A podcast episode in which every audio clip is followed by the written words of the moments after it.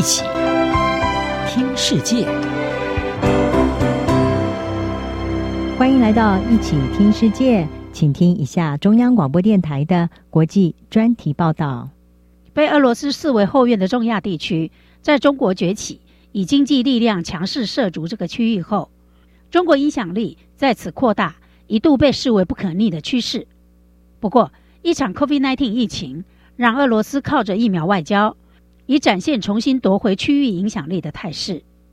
根据日经亚洲评论报道，哈萨克已开始施打俄国研发的 COVID-19 疫苗“史普尼克五号”，而土库曼也准备展开类似计划。透过疫苗外交拉拢中亚人心，这方面，俄国已经大幅超越中国。“史普尼克五号”疫苗被英国医学期刊《刺胳针》称赞为安全且有效。这款疫苗在中亚地区的接受度最大。已经运抵哈萨克和土库曼，乌兹别克则正在进行中国疫苗的临床试验，这也是此地区唯一一个与中国进行大规模疫苗合作的国家。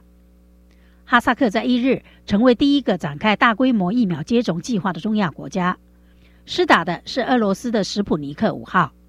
此外，哈萨克在加拉干达市的一家药厂也开始生产俄罗斯的这款疫苗。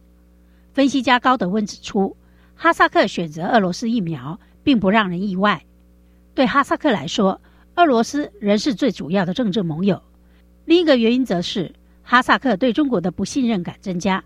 近年来，哈萨克经常出现抗议中国扩张以及中国影响力日益增加的示威，因此使用中国疫苗可能引发人民的敌意。哈萨克总人口约一千九百万，至今大约有二十五万个确诊病例。超过三千人死亡。当局计划在今年年底以前为大约六百万人完成疫苗接种。乌兹别克在去年九月向俄罗斯订购了超过三千五百万剂史普尼克五号疫苗。和其他中亚国家不同的是，乌兹别克也与中国安徽智飞龙科马生物制药公司合作，针对该公司 COVID-19 疫苗进行临床实验。最近还把第三期受试者人数。从五千人增加到九千人。高德温说：“乌兹别克是最能接受中国疫苗外交的中亚国家。乌兹别克视中国为重要伙伴，在疫情期间与北京关系更加密切。该国总统雄心勃勃的振兴计划中，与中国经济往来是重要的一环。但在乌兹别克人民心目中，仍认为俄罗斯才是处理疫情的最佳伙伴。乌兹别克确诊病例近八万起，超过六百人丧生。”根据民调，百分之六十的乌兹别克人还是比较信任俄罗斯。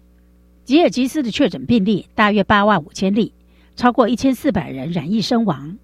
当局在三日宣布，在收到疫苗后，将启动一项全面性三阶段的接种计划。吉尔吉斯希望透过世卫组织的疫苗全球取得机制 （COVAX），取得英国药厂阿斯特捷利康和牛津大学研发的疫苗。至于俄罗斯的史普尼克五号，则正在等候吉尔吉斯的批准。就如同哈萨克，在新总统贾帕洛夫政府下，选择中国疫苗，在吉尔吉斯也是烫手山芋。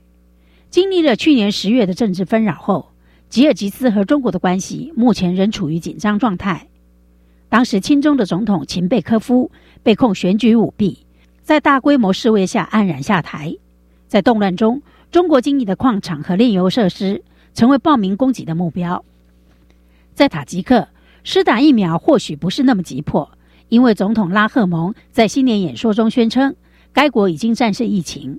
不过，尽管如此，塔吉克仍透过 COVAX 机制订购了一百八十万剂疫苗，并且正在评估史普尼克五号疫苗。塔吉克目前通报了超过一万三千起确诊病例，九十人死亡，而且元旦至今只增加了三个确诊病例。土库曼至今仍通报零确诊，但尽管如此，仍计划为主要医疗人员接种疫苗。今年一月十八日，土库曼成为第一个批准史普尼克五号疫苗的中亚国家，在一月底就已经有大批疫苗运抵，预期本月会陆续到货。当局将在二月十五日展开接种行动。土库曼总统别尔德穆哈梅多夫是牙医出身，他自豪自己的医学知识。他之前曾说。焚烧草药骆驼棚就足以遏制新冠病毒。去年十二月，他又宣扬甘草对抗病毒的功效。不过，由于土库曼将于十月举行一场大型国际体育赛事——世界自由车场地锦标赛，因此土库曼政府似乎也必须寻求其他方式，以遏制 COVID-19 疫情。中国是中亚的重要投资者及贸易伙伴，影响力日增。在疫情期间，中国动用软实力，对中亚提供急需的医疗和其他援助。但俄罗斯传统上视中亚为其后院，在疫苗方面一再主张领先地位。西方国家药厂的 COVID-19 疫苗几乎全被富裕国家抢购，相较之下，贫穷国家获得疫苗的途径十分有限。中国与俄罗斯趁机把他们快速研发、有些尚未完成临床实验的疫苗提供给这些国家，除了借此获得更广的试验结果外，也赚到了国际形象以及经济和政治杠杆。以上专题由杨明娟编辑播报，谢谢收听。